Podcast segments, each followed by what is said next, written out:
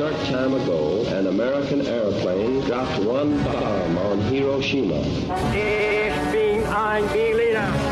Mr. Gorbachev, tear down this. wall.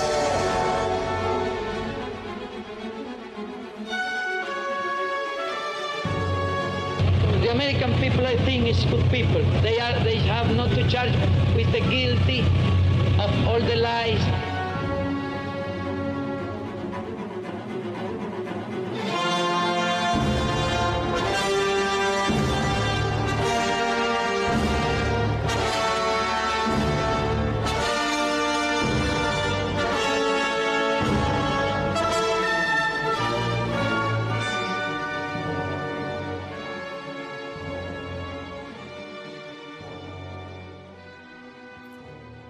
Welcome, Ray.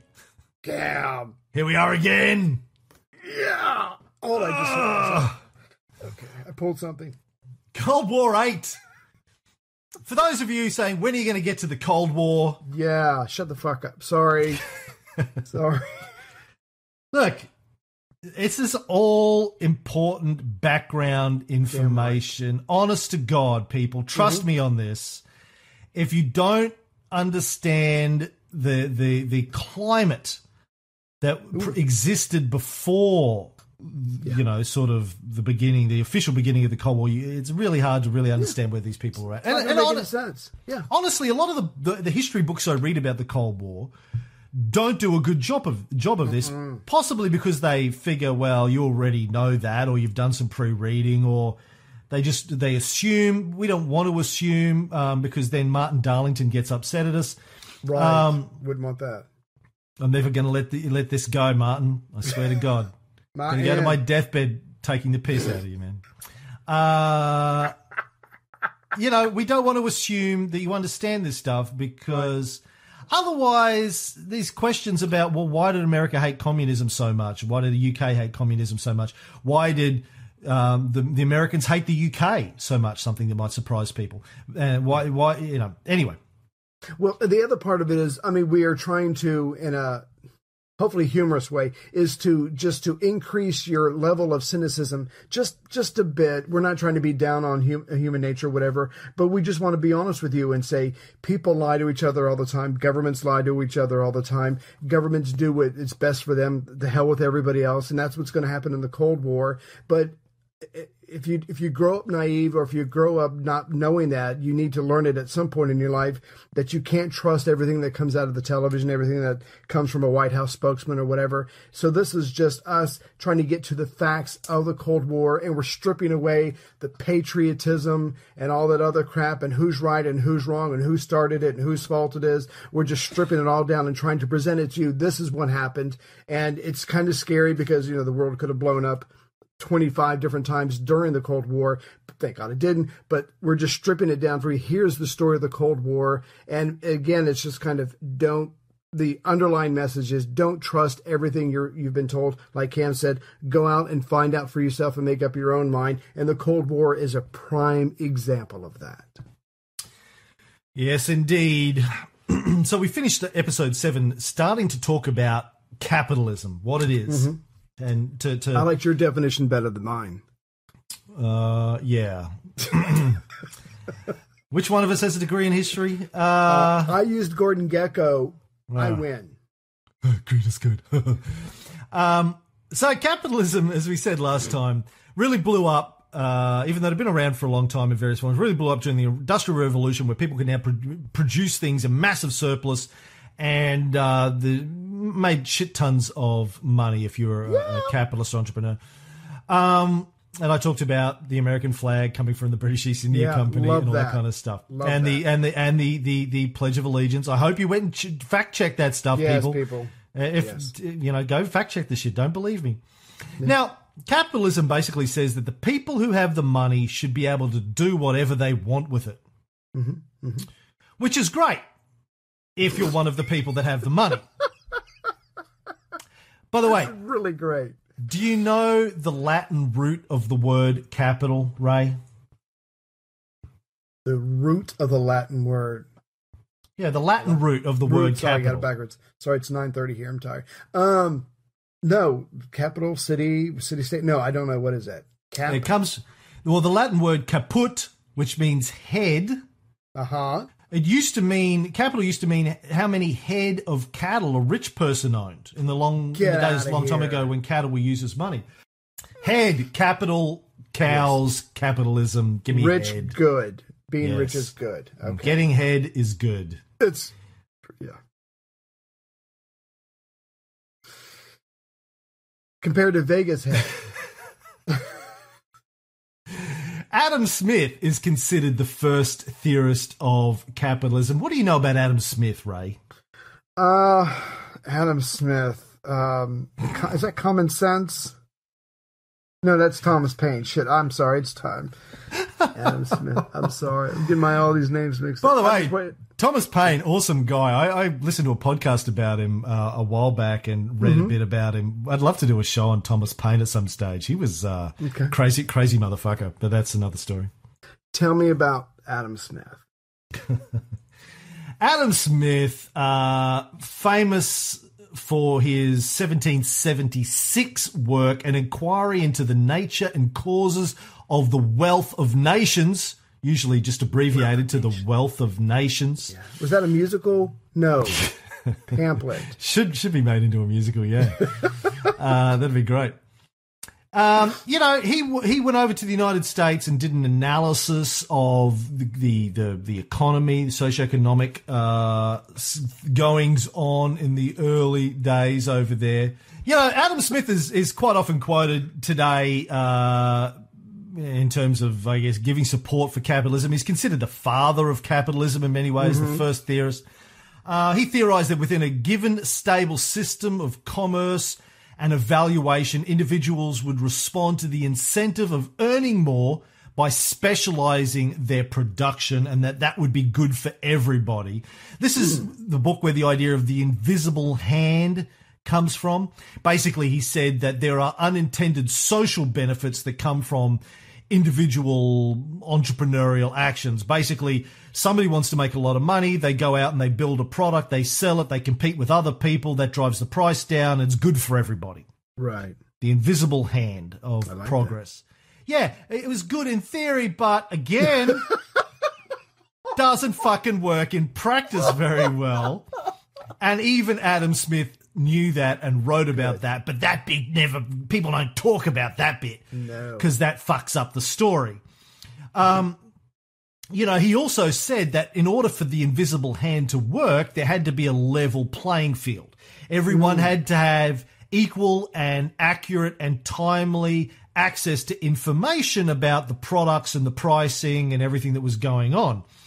Now, obviously, that doesn't work in real life. Yeah, no. Today, the richest 1% of the people in the world earn as much as the poorest 57%. Damn. Now, when you control that much wealth, Yeah.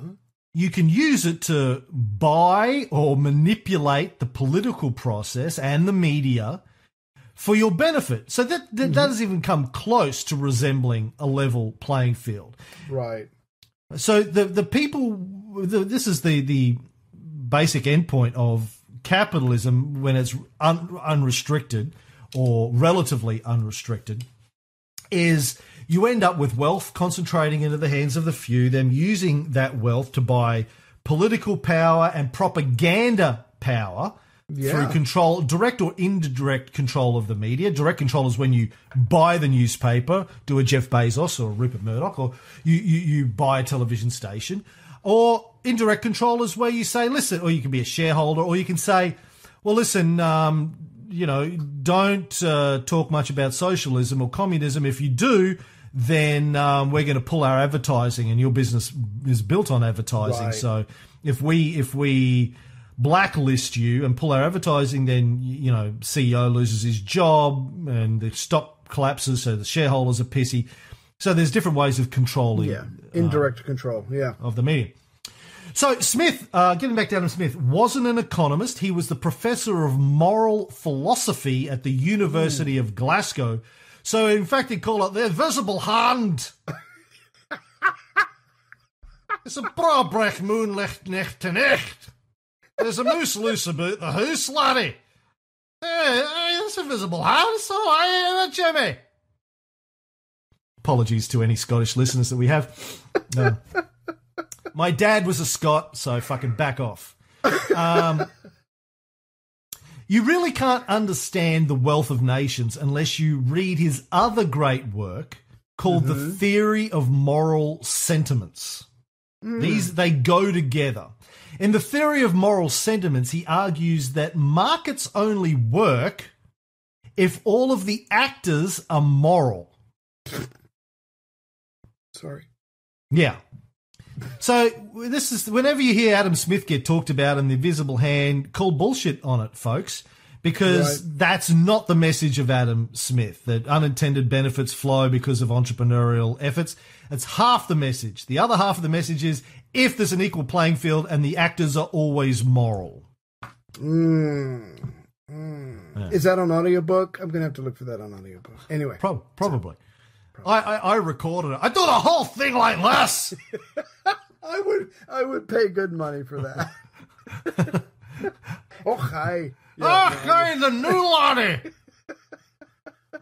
or then you, or you could go down to sort of a Connery and Miss Moneypenny. This should pose no significant problem.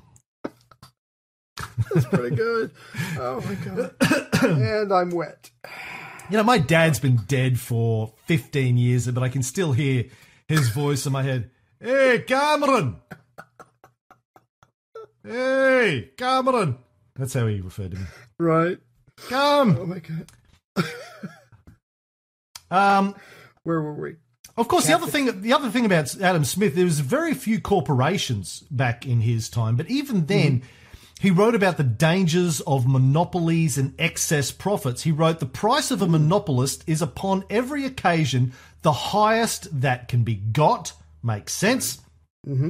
He considered joint stock companies, aka corporations, to be inherently irresponsible entities and could think of only a handful of reasons why publicly owned corporations would ever be justified. Again, quotes from Adam Smith that you don't hear often. Man ahead of his time. He, re- he warned that if there were publicly owned corporations, they would require close public scrutiny and government control. ah. Oh my God, big government. Oh no, the government's getting in our way. Ah. Yeah, Adam Smith, bitches.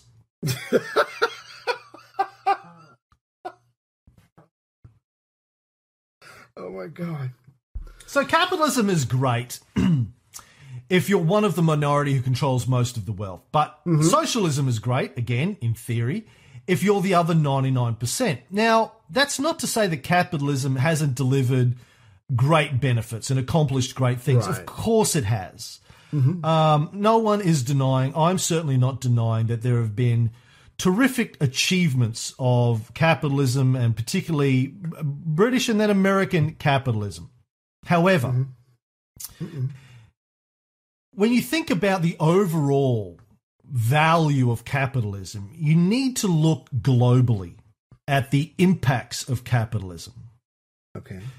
You can't just look at the the benefits to a small group of people, the beneficiaries, let's say, of capitalism. You need to look at it holistically. For example, the heyday of the British Empire. If you were one of the upper class, fucking great. If you were the people working inside of Downton Abbey, not so fucking great. You you were basically indentured servant, right? You, you had very little opportunity. Uh, you were a you, you, your your parents were servants. You were servants. As far as you knew, you would always be a servant. Your kids would be servants. All fell apart during World War One, as the show explains. I don't know. I only Right. watched one. I watched one season of it, but Chrissy watched the whole thing. I watched one season and the finale. Chrissy watched the whole go. thing though. She loved it. Um, so not so great for the servants, great for the upper class, but even the servants had it better than the Indians of India, not the American Indians, Native Americans, the Indians in India, whose country was raped for the benefit of the British economy, mm-hmm. among with many other countries uh, that that were subject, Australia, to name one countries where the British came in and just raped and pillaged resources, people, etc. So if you look at, if you say, okay, well, capitalism is a great thing. If you look holistically, might have been a great thing for the beneficiaries of it, but what about everybody else? The people that got raped and pillaged, was it great for them? So we need to measure it globally. We can't just look at, say, well, uh, capitalism's great. Look at America. Standard of living is great. Great. Well, what about everyone else that you had to fuck over in the process of getting there? All right. Uh, well, we never fucked over anybody. Okay, yeah, all right, sure. Yeah. Go go back to watching Fox News, there, son. um, now, you know, America, uh, sorry, Britain's economy during their imperialist period period. Their, their superiority was based on their military superiority, which was you know, gave them the ability to rape and pillage underdeveloped countries. Yeah. And if you don't believe me, I'm going to get to FDR saying exactly that in this episode. so just fucking wait. Um, today in America, you know, Americans have a much better standard of living on average than, for example, the people in China who work in the Foxconn factories that make iPhones. Hmm. So, in order to really assess the true value of capitalism, you have to look at all of the effects, all of the the the impacts, not just ones that directly address your back pocket or your standard of living. Look at climate change. Is there really much doubt among intelligent, rational people? Again, conservative Christian Republicans listening to this, just stop listening for a second. Just put your finger in your ears and go la la la la la la, la like you normally do. Just stick a finger in your ear and say, "Make America great again." whenever there's any science. Yeah, put your red hats on. Um, there's not much doubt that modern capitalism from the Industrial Revolution onwards is primarily responsible for destroying the world's climate. Mm-hmm. And the impact that that's going to have on the lives of hundreds of millions, if not billions, of people over the course of the next half century to century. Not to mention the non-human flora and fauna of the planet, the the ecosystem of the planet.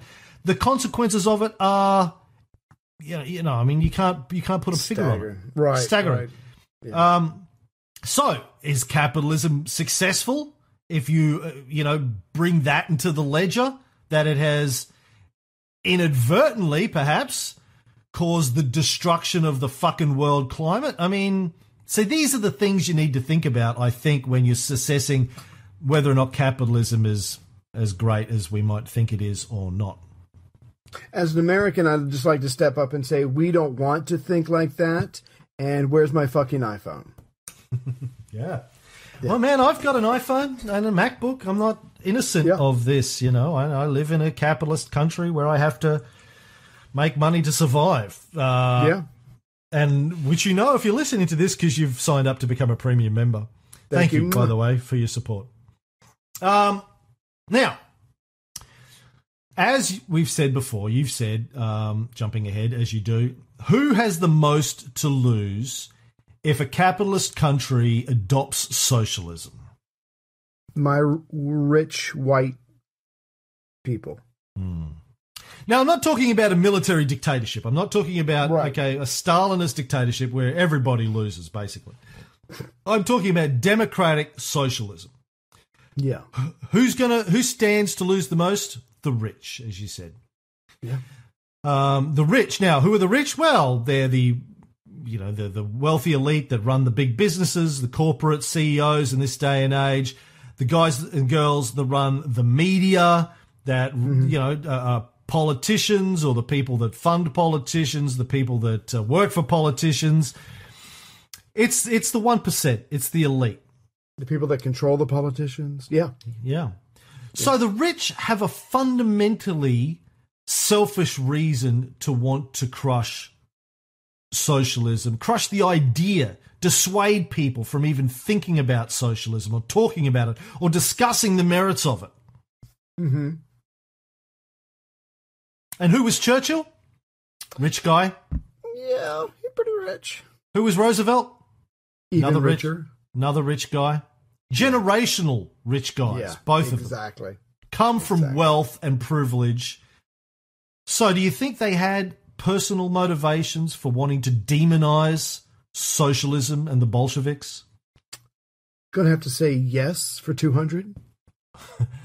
And this is why the wealthy elite around Western countries still are determined to stop socialism from succeeding. Why they're trying to shut down, why even the Democratic Party's trying to shut down Bernie Sanders, the so called Progressive Party. As I said to David Markham the other day, you have to stop saying you're a progressive Democrat if you didn't support Bernie Sanders in the primary process. Mm. Because he he, not well. He, because Bernie was the progressive candidate. If you supported Yes. Hillary, then you're not a progressive Democrat. Right. You're a center right, fucking, you know, moderate Republican Democrat. Yeah. We'll get into that with uh, uh, Douglas Follett. Yeah, Douglas Follett when he comes on the show. Um, so blah blah blah blah blah. That it's. I think this is really important to understand, folks. Like in in. in the, the incentives involved in people wanting to make look I get it if I'm a rich guy Yeah. if I if I'm rich and powerful I want to stay rich and powerful Yeah. so I'm going to do everything in my power to block anything from happening. I'm going to kill it at birth, strangle it at birth, like Churchill said about Bolshevism. He wished it had been mm-hmm. strangled at birth. I'm going to do that because I don't want anything that's going to get in the way of me maintaining and or increasing my wealth and power. That's just that's what you would expect me to do, right? That's nature. Hmm. That's na- that's human nature. Right. That's not evil. That's just the way, like you said, human nature. All of us would do it if we were in that position. We you tell yourself, "Oh, I wouldn't do that. I'd share my wealth." Yeah, okay, but you probably wouldn't. Now this, and you know, fucking whenever I post anything about socialism or communism and the, or, or criticizing capitalism on Facebook, I get the same fucking guys every time who come up and go, you know, oh well, yeah, blah blah blah. What about criticizing, you know, Stalin and the hard leftists and blah blah blah blah blah. Yeah, look, I'm not saying that the Soviet implementation of socialism, communism, or the Chinese implementation, or any other implementation of it in the 20th century didn't deserve critique, criticism, and still today doesn't deserve those things. Uh, that's entirely necessary uh, in any conversation about socialism. We have to critique and analyze how did they come to power, and uh, how do we prevent that from ever happening again. As we have to really understand the roots to Hitler coming to power, or the roots to Donald Trump becoming POTUS, which is probably going to happen. Um, we have to understand the roots of these things and break them down. But that's that, that- we're getting back to the Red Scare and McCarthyism, etc. Being a member of the Communist Party, reading a book on communism, reading Marx's theory, doesn't make you a supporter of Stalin, even then, uh, as, uh, or even today. Fortunately, It doesn't make you unpatriotic as well. Exactly. So the rich guys were dead against it, uh, and for obvious reasons. Now, you know, again, think about 1990, 1920, um, when all this Red Scare stuff started happening. You look around the world at the time. Tsar Nicholas II in Russia had been executed. Uh, Property had been nationalized. There was anti-capitalists and revolutionary speeches coming out of the Bolshevik state. Now, this obviously caused a lot of deep, real anxiety amongst the British and American ruling classes, and across Europe, in fact. They they could see this happening. It's not actually that dissimilar from what was happening across Europe during Napoleon's time after the French Revolution.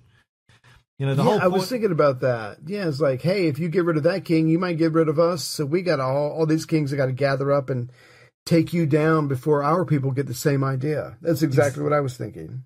You know, that was for those that haven't listened to the Napoleon series that I did with Markham. That was kind of the key point I wanted to get across in that series was that the so-called Napoleonic Wars, or the Wars of the Revolution, were inherited by Napoleon, and they were basically wars of the united monarchs of Europe. Going well, fuck! The French just removed their monarchy. We can't allow that to succeed, or their or our people Yeah. will want some of that. We need to crush it, and we need to spend everything that we've got throwing people at it. And of course, they demonize the French Revolution and Napoleon in the process. and continue to demonize him to this day.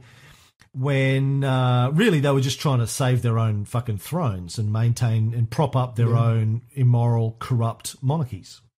And that's what Churchill did uh, as far as the communists go. Um, the socialism, yeah, he just had to bring it. He had to bring it down because, I mean, there were certainly a lot of people in Britain at the time who were suffering, who could have used um, a more fair government or could have had their their um, needs met a little bit better by the government. But yeah, so Churchill has got to shut this down. So he, like you said, I think you said it a couple episodes ago, he makes some pretty harsh speeches about Stalin, about communism, about their methods, about their tactics, and about their goals. And he wanted everybody to fear the spread of communism, even though they were still just trying to get their own house in order. Yeah. You know, he was one of the wealthy elite, come from the wealthy elite. Oh my God, Chrissy just brought me some mail. Guy Moore from Canada sent me some cigars. Thank you, Guy Moore. If you're listening to this, I'm going to open it live on air. Um, uh, where's my cutter? Here it is. yeah, so he, uh, um, all of the wealthy elite in England and Europe were terrified that Bolshevism might come, and the reason they terrified because it meant they would lose, lose their, well, literally lose their shit. Um, the British Prime Minister at the time, Lloyd George, wrote a book called The Truth About the Peace Treaties later on. He said that there was throughout the Allied countries, especially among the propertied classes, implacable hatred born of a real fear of Bolshevism. Hmm. Holy shit. No, it's not cigars. It's a Cubist, a cat from Cuba. Oh, guy might have been the guy that was in Cuba recently. Oh, So what? and he he sent me fridge magnets of Che Guevara and Fidel and a Cuban revolutionary cap. Hello, Cameron. Here's a small token of appreciation for the many hours of enjoyment you gave me with your podcast. While walking the Varadero beaches, I laughed my something out, heart out, while listening to a 2008 Napoleon podcast. You were announcing your trip to Corsica and your interest in chasing skirts. I did say that, and that's where I met Chrissy. You're a good chaser. Well, thank you, Guy Moore. That is great. Uh, and he talks about the. Def- I, I, sh- I can wear my Cuban army cap while I defend the many forgotten virtues of socialism. Well, shit, I'm putting that on. Good timing, Guy Moore. I hope you're listening to this. I'm putting this cap on funny. to finish the show. Um, yeah, so Lloyd George talked about how they were terrified. Uh, in the US, Senator Robert Taft, who was the son of President Taft, Taft, is that how you pronounce it? Taft? Taft, right? Taft. Oh, I'm going to put my cap on. Oh, it's small. Oh, Cubans obviously have smaller heads than me. He uh, once said the victory of communism would be far more dangerous to the United States than the victory of fascism. Mm. Mm-mm. Should I keep going? Do you want to interject? Yes, no, no, just I think it's completely wrong. But go ahead. William Appleman Williams, uh, who taught a course on U.S. foreign relations at the University of Wisconsin Madison and wrote a great book that everyone should read called The Tragedy of American Diplomacy.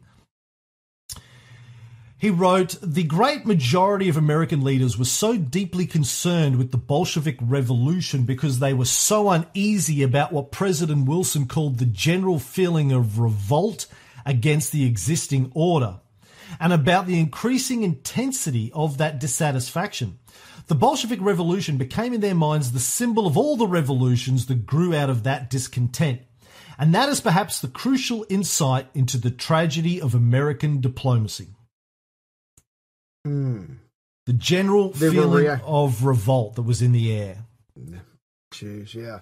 So uh, the the American government and British government are overreacting and incorrectly reacting to the results of what's going on in Russia. Well, depending on what side of the fence you're on, I guess, from their side. Right, right, based on their perceptions. Yeah. Right. Now, remember, as we've talked about in earlier episodes, during the early part of the 20th century, the first half of the 20th century, America was going through constant economic hard times. Um, and, you know, again, I think Bob Sullivan or somebody disagree with me on this. Look it up, man. Like you were having, there was a uh, a recession in the United States every couple of years from about 1890 onwards until World War II. And some of them were minor, but the economy was going through fits and starts. And it was, you know, some of them were quite quite big. There was a lot of discontent. Uh, you know, everyone thinks, well, the twenties, you know, was the Roaring Twenties.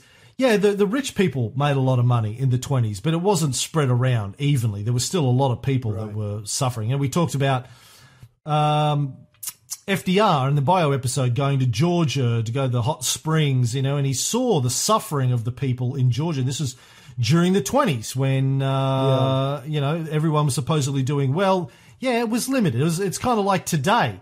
A lot of people in the US are doing really well, making a shit ton of money if you're in the 1%, if you work in the financial sector. Everyone else, not doing so great. Yeah, living paycheck to paycheck. Yeah, you can go to parts of Georgia now, and I'm sure you could see the suffering and the poverty and the lack of uh, lack of resources. So not much has changed. Except Go to Georgia wear. and meet my crazy motherfucker father in law. Um, yeah. no, no, didn't have to ah. add that anyway. I you don't- have to go to that it, South. Yeah. No, you can go to South Carolina and meet my crazy fucking family. So um, whatever. Um, you know, so the fear then the, was that millions of people would join the Communist Party and it would become a real political movement. So they needed to stop that before it started by demonizing anyone remotely connected with socialism or communism or anarchy and accuse them of bombings, accuse them of traitors, deport them, put them in prisons, terrify Yeah. everyone of being involved or knowing anyone who was involved. Uh, to get back to McCarthy, like uh, even knowing a communist was going to put you in the in deep water. It's a bit like now, actually, in the United States. You know, Bernie Sanders has done a great job uh, rehabilitating the idea of democratic socialism during this campaign. Uh, I, I think he's got a lot of young people thinking about it rationally for the first time in a century.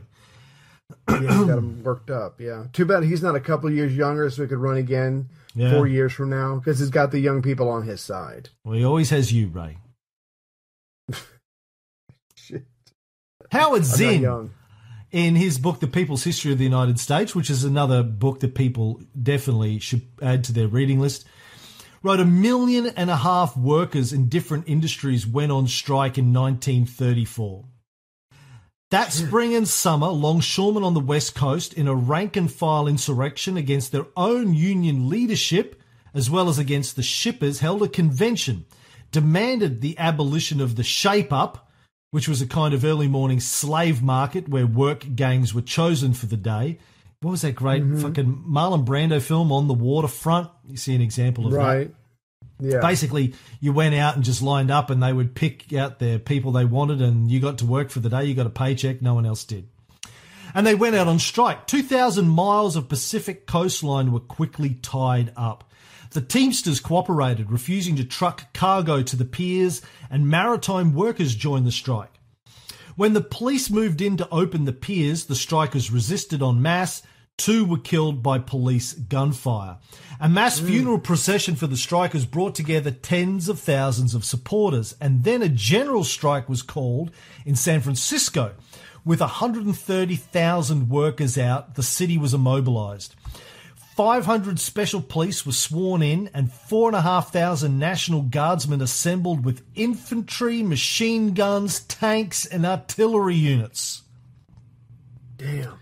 So again, the, uh, the those who have those who are in positions of power, they believe that they have a legitimate concern as far as the fear of maybe communism or at least socialist ideas coming into the country, which would not have happened if they had treated their people better with better pay and better working conditions. But that's crazy. And this is during FDR's first term, right? 1934. Mm-hmm. So yep. Came Power 33. Yep. machine guns, tanks, and artillery units being brought in against striking workers in, in the United States during FDR's time. The Los Angeles Times at the time wrote The situation in San Francisco is not correctly described by the phrase general strike. What is actually in progress there is an insurrection. A communist inspired and led revolt against organized government. There is but one thing to be done put down the revolt with any force necessary. Jeez. Who owns that newspaper? Some rich guy. Yeah. Yeah. So, you know, this is this is not even World War II. This is peacetime uh, in America under FDR. Yeah. So, I mean, again, uh, this is the, the general fear of of communism and socialism and workers uh, organizing to fight for better conditions that you saw in America. Uh, Howard Zinn's book is full of those stories. Um, it's something that you know you probably wouldn't know about uh, if you get a regular history education because it kind of gets uh, censored out of you know most U.S. histories. Right. So um yeah, so so what so by the time 34 comes along, FDR has been in office for almost 1 year. You've had the great economic collapse in 1929. Like you were saying in the other episode, FDR is trying to even get trade going with Russia, anything to stimulate their economy to get people employed again. But like like you were saying in the earlier episode, it is all about trade. America is producing more than it could possibly consume. They've got to get this stuff outside of the country. They need to people they need people to pay for it. And they so they need not only America to be politically stable, but they need other parts of the world politically stable and doing doing well on their own so they can afford to buy the American goods. So it's about business, it's about influence, it's about power and money, which all comes down to trade because that's how they're making their money at this point. As far as those who have a lot of money, the 1%. Yeah. Yeah. Yeah, I mean, economics played a huge role in this. Economics as well as ideological differences, and we'll get on to more of the economics in a in a while. I want to get back to Churchill though, and, and mm-hmm. you know his hatred of the Bolsheviks going back to 1990, 1920. He called them a league of failures, the criminals, the morbid, the deranged, and the distraught, the vampire which sucks the blood from his victims. Damn.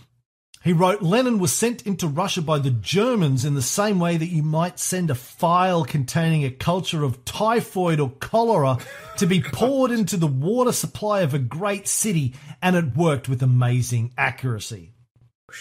Yeah. This is the level of rhetoric that he had against them. And, and again, this is 1919, 1920. We're not talking about, you know, after Stalin's purges or any of that kind of stuff or after Stalin had, you know, taken uh, over Poland or whatever. This is, this is uh, still during the Russian Civil War. One historian I wrote who um, wrote about Churchill's speeches and articles wrote, for with great certitude, Churchill's speeches depict the Soviets as unreformable creatures of tireless aggression. In fact, they represent the convictions of the visceral anti Soviet that Churchill had never ceased to be since the first days of the Bolshevik Revolution. In short, his anti Nazi phase, for which ironically he will always be principally remembered, was for him something of a digression, however necessary, in his extraordinarily long career. Thus, once the Battle of Britain had been won and the Americans had ended the war, the struggle to defeat Germany became for him no more than a second order crusade. For in his own eyes, at least the contest with Soviet Bolshevism was what gave his political life the greatest continuity and meaning.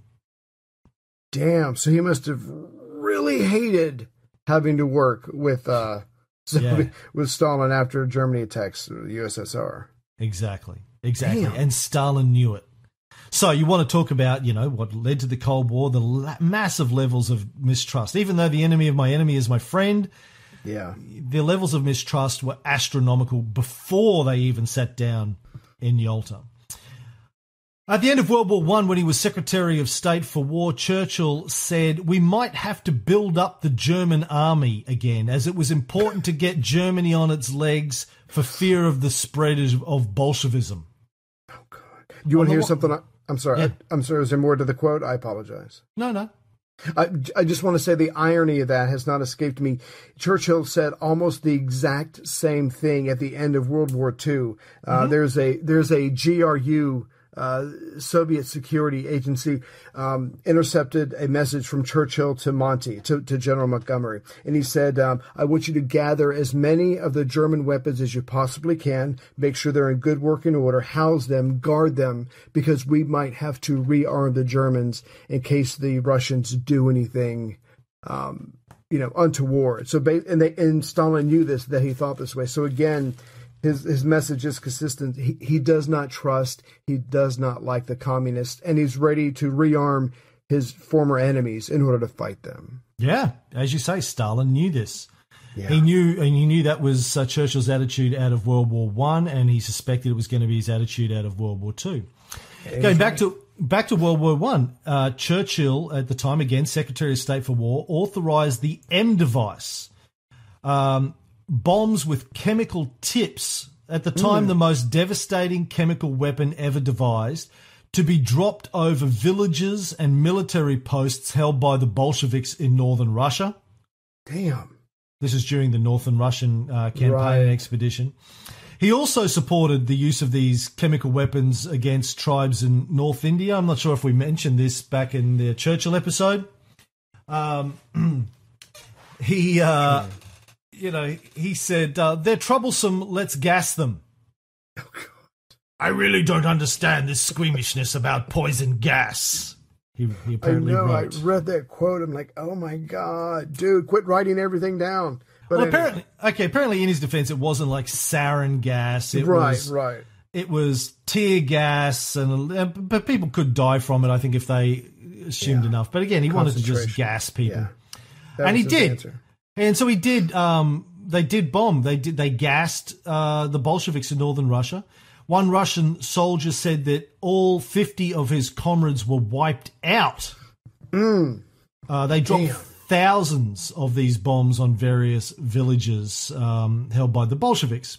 So, I mean, this this isn't nothing, right? Right. This, this is going to be a tricky, tricky partnership. And and at the time, the Russians had done nothing to England, nothing I mean, they never did anything to England, but they, they they'd done nothing to England. They'd never invaded England. They'd never assassinated any British person. And yeah, here Churchill is dropping thousands of chemical bombs on the Bolsheviks. Damn, there was something in his psyche or whatever, who knows, but he certainly had an extreme hatred as opposed to, well, I disagree with them or I can see where they're coming from, but I, I don't think that's the way for them to go as a government. No, he absolutely hated them and that that drove him or that that helped him to make certain decisions and obviously to say and do certain things. That's that's just crazy. Mm, so let's let's talk about economics. I we've talked about ideology socialism capitalism hatred of the bolsheviks Right. But the other big reason is you pointed out earlier or last episode, I can't remember because they're all blurring into one another. Yeah, now. I know. I know. Trade, economics. Trade. Yes. Very big part of the Cold War again, and of World War Two uh, and World War One actually. Mm-hmm. That don't get talked about anywhere near enough. If at all, it's usually an afterthought instead of yeah. being front and center in any discussion about why these conflicts happened. I mean, I get it. It's not sexy. I, I, totally get that. But trade, I mean, it's the lifeblood of the countries. It's the lifeblood of their economies. So the governments have to take that seriously. But again, it's one of those things that no one gets excited talking about, but it is so no, vital. Bullshit. It changes Man, the world. What? People are always talking about money and buying shit. No, money. And, yes, yes. No, but like when you're reading a history book, nobody, you know, people want to read about war or fighting or whatever, but books about trade or economics is that was my point. Well, I think it's not I, I, think it's not talking about not because it's not sexy. It's because eh, you don't want people to think about that. It's like you, you have to um, mask the real intentions of war ah, with gotcha. glory and religion and freedom and all of these sorts of things. You say, well, it's really about money. Uh, that's that's not cool. No, it's got to be. What will you do without freedom? You know, yeah, I get yeah. what you're saying. Yeah, they don't want. Yeah, people don't want people to the, the, the leaders don't want people to know that that's what's going on. They got to hide that shit, man. Yeah, good point. So here's how economics and trade tie into all of this. Now, the Bolsheviks, believe it or not, uh, were against imperialism. And England ran the greatest empire on the earth that day. It was in totally an imperialist empire. Imperialism Right. is defined as a policy of extending a country's power and influence through colonization, the use of military force, or other means. Nice. The Oxford Dictionary back in 1920 actually defined it as imperialism is the extension of the British Empire where trade needs the protection of the flag. How's that for So- honesty? So, tra- so trade brings the military, and the military brings the trade. I mean, yeah, it's the dog and uh, what's? What's that expression? Wagging the, the the tail wagging the dog. But yeah, you have to have trade, but you have to have the traders protected um, by the you know from the locals. So you bring in the military as well. Yeah. Well, we've come to trade with you. No, we don't want to trade with you. Well, here's our navy. Yeah, yes, you do. You really do. We want really we do. we want to buy a ton of gold from you. How much is it? It's uh, hundred thousand dollars. Well, we'll pay you fifty. Fuck off. Well, here, here's our navy. They say you should sell it to us for fifty. Matter of fact, just give it to us. We now own Yeah. this land. Yeah. Well, that's what America did with Japan. Uh, Commodore Perry just marched in there with the black ships, with the uh, with the, and just said, "Hey, guess what? We're here to trade. Oh, we don't deal with outsiders. We're here Yeah, to you do trade now. Congra- congratulations. Yeah. Yeah. we? Yeah, well, I mean, you know, I was going to say with that Oxford quote, by trade they meant raping the colonies, and by the Right. flag they mean a big fucking military. Right. Now, here's where we get to America's role in this. Um, jumping ahead a bit, the first time FDR and Churchill met was in August 1941, mm-hmm. off of I think it was on like a battleship off of Newfoundland, Right. and it's known as the Atlantic Charter meetings. This is where the first time they met. This is where Churchill's going. Please, please enter the war. Please enter the war. Please, Please, enter please." the war. Please, we're on the bones of our ass. Please enter the war. And Roosevelt's like, well, you know, technically, I I had a an, a, an election campaign last year where I promised I wasn't going to send our guys into a war. Uh, What have you got? like, what have you got to trade? Essentially. Uh, this is going to, I know I'm going to get emails out of this, but again, before you send me an email telling me I'm wrong, check your facts.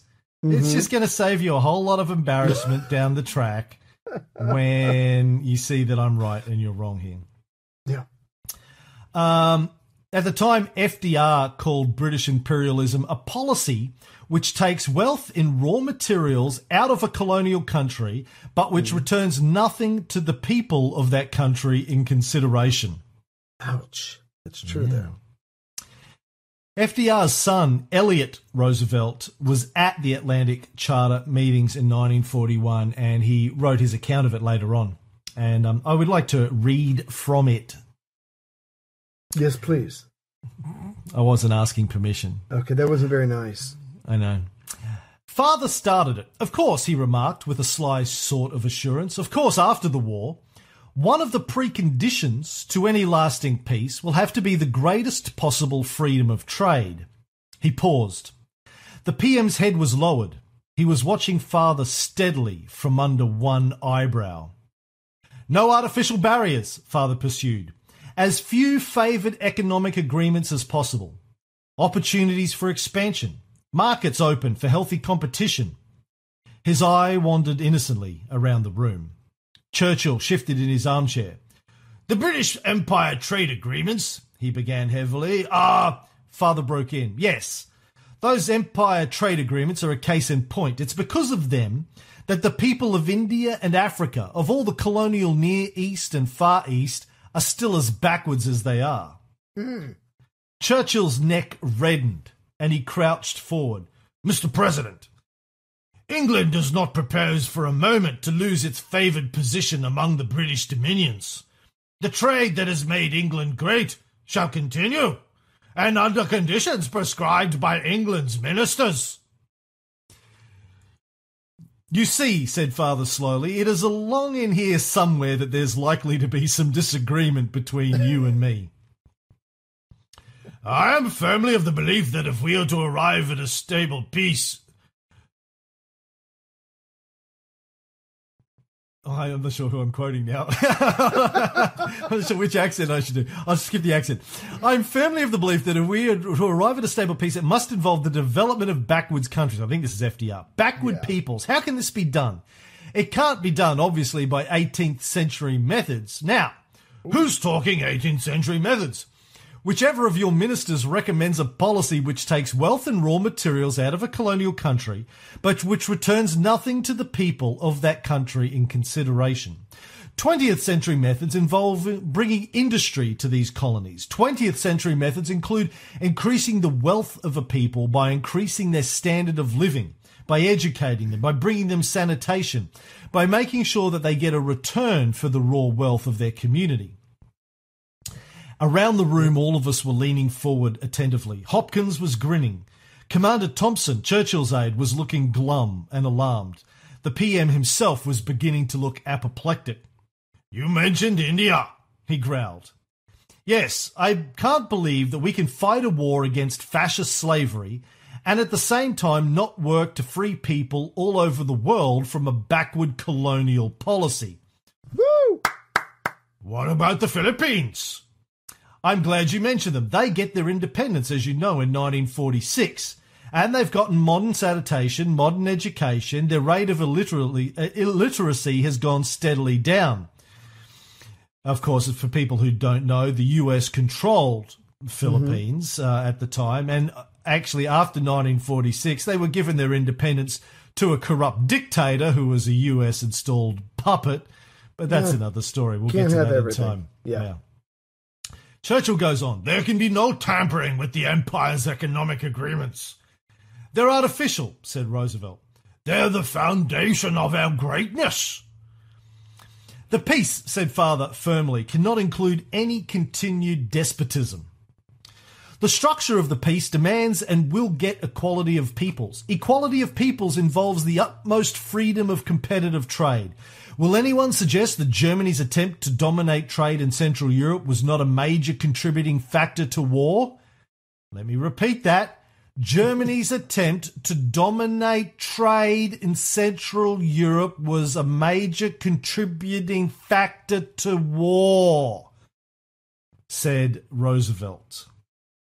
Gradually, very gradually and very quietly, the mantle, mantle of leadership was slipping from British soldiers, soldiers, from British shoulders mm-hmm. to American. Churchill got up to walk about the room, talking, gestic- gesticulating at length. He paused in front of father, was silent for a moment, looking at him, and then brandished a stubby forefinger under father's nose. Mr. President, he cried, I believe you are trying to do away with the British Empire. Every idea you entertain about the structure of the post war world demonstrates it. But in spite of that, and his forefinger waved, in spite of that, we know that you constitute our only hope. And, his voice sank dramatically, you know that we know it. You know that we know that without America, the empire won't stand.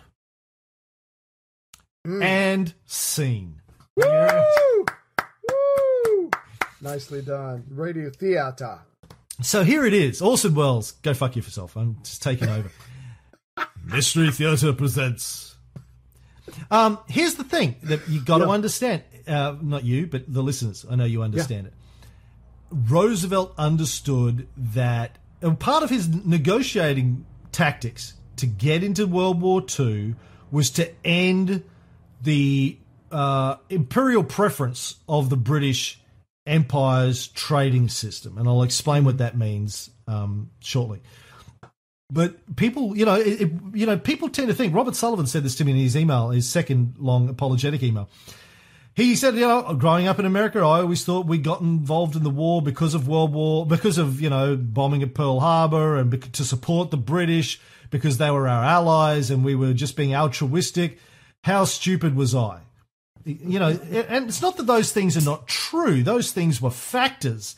But Yeah. one, one of the things that Roosevelt had over Churchill's head and then Truman after him was that part and parcel of America's involvement in supporting the British, which was on the uh, you know bones of its ass, was the ability for the US to break into the British Empire's international trading system. Right. It's about economics and trade. And it's always unfair for somebody.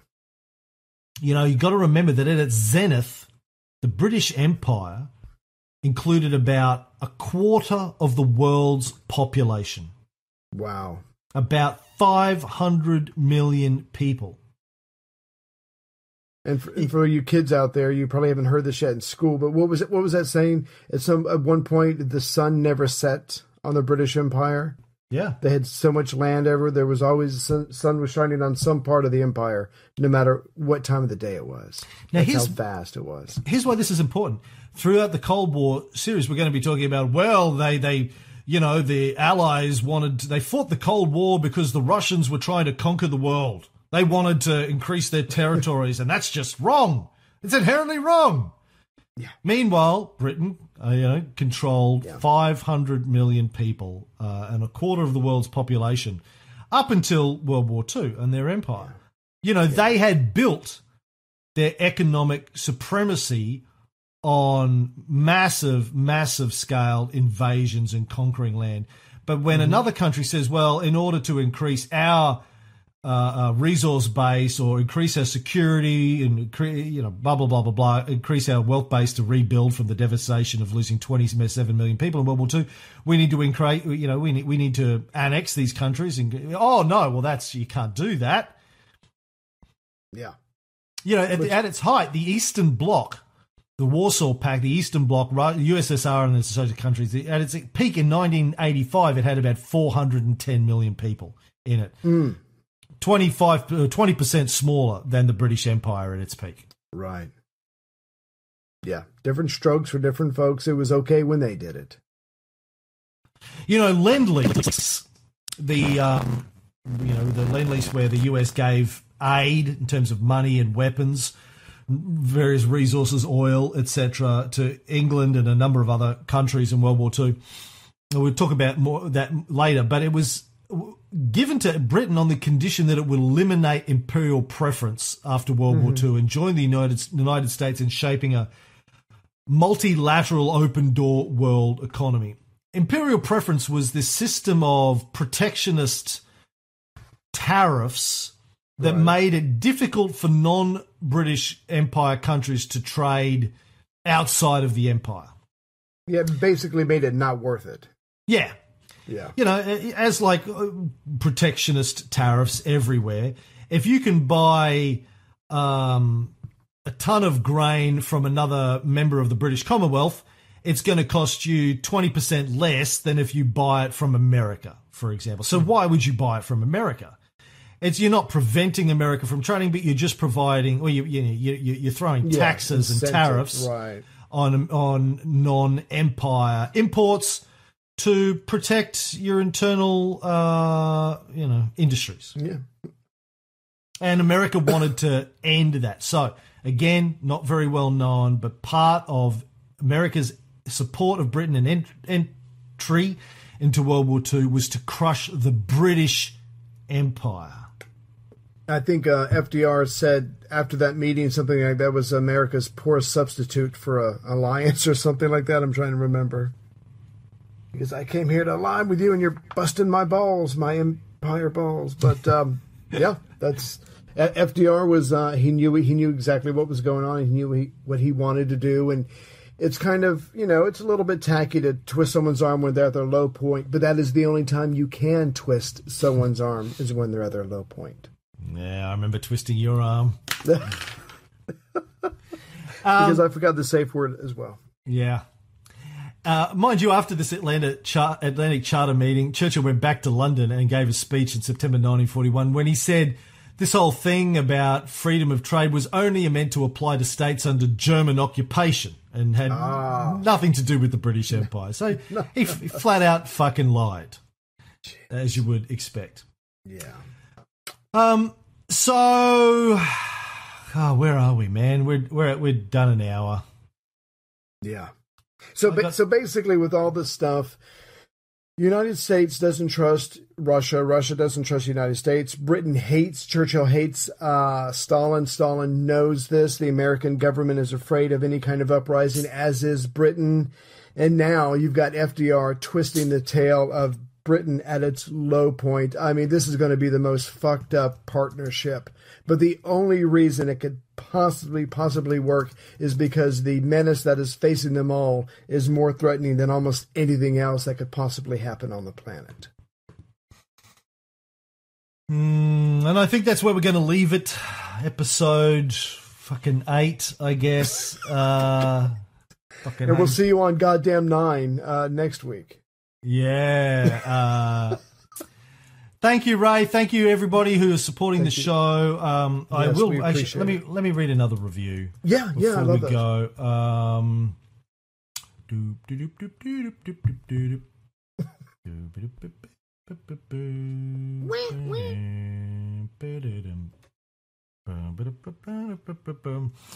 uh, this is by Luke from the United Kingdom. Mm. This is the podcast you're looking for. So you searched for history or even the Cold War, and now you're looking at this podcast. Stop reading the reviews and download it now. If you already know Ray and Cam, then you're only reading the reviews because so many of them are entertainment in themselves. But if you don't, get ready for a wild ride. Wish you could sit around drinking with your mates and discuss the Bay of Pigs or the post war balance of power without getting your pint poured over your head. Dream of railing against the trend for simplistic interpretations of complex historical events without your friends staring at you in dismay. Aspire to a world where dick jokes and the study of history and historiography go hand in hand then this is the podcast, these are the podcasters for you. Oh, and getting good at rage at Cam's more ridiculous, opinionated tangents is all part of the fun. Also, go check out their other podcasts like Life of Caesar. Thank you, L U K E, with spaces Yes. in between them for reasons I don't fully understand. for that, uh, send us an email, uh, email at a coldwar.com with your address, and we will send you a thank you gift. Literally will. I don't know why I'm saying that like Don't know why. Sylvester, but uh, I thought I no uh, whatever. Um, and thanks for the support. Yes, all of our heroes, we appreciate it, and uh, hope you're enjoying the show. Again, I know it's not very funny. There's not a lot of music in it. We're working up to it. Hopefully, though, it's it's a bit of a you know it's a bit of a hybrid show, a little bit serious, a little bit more Right. serious than we're used to doing. Right. But uh, it'll, We'll it'll get, get, there. there. Yeah, we'll, get there. We're, we're going to ram, cram. We're going to ram in dick jokes that came out wrong and music. Thank you. All right. Next time. Bye.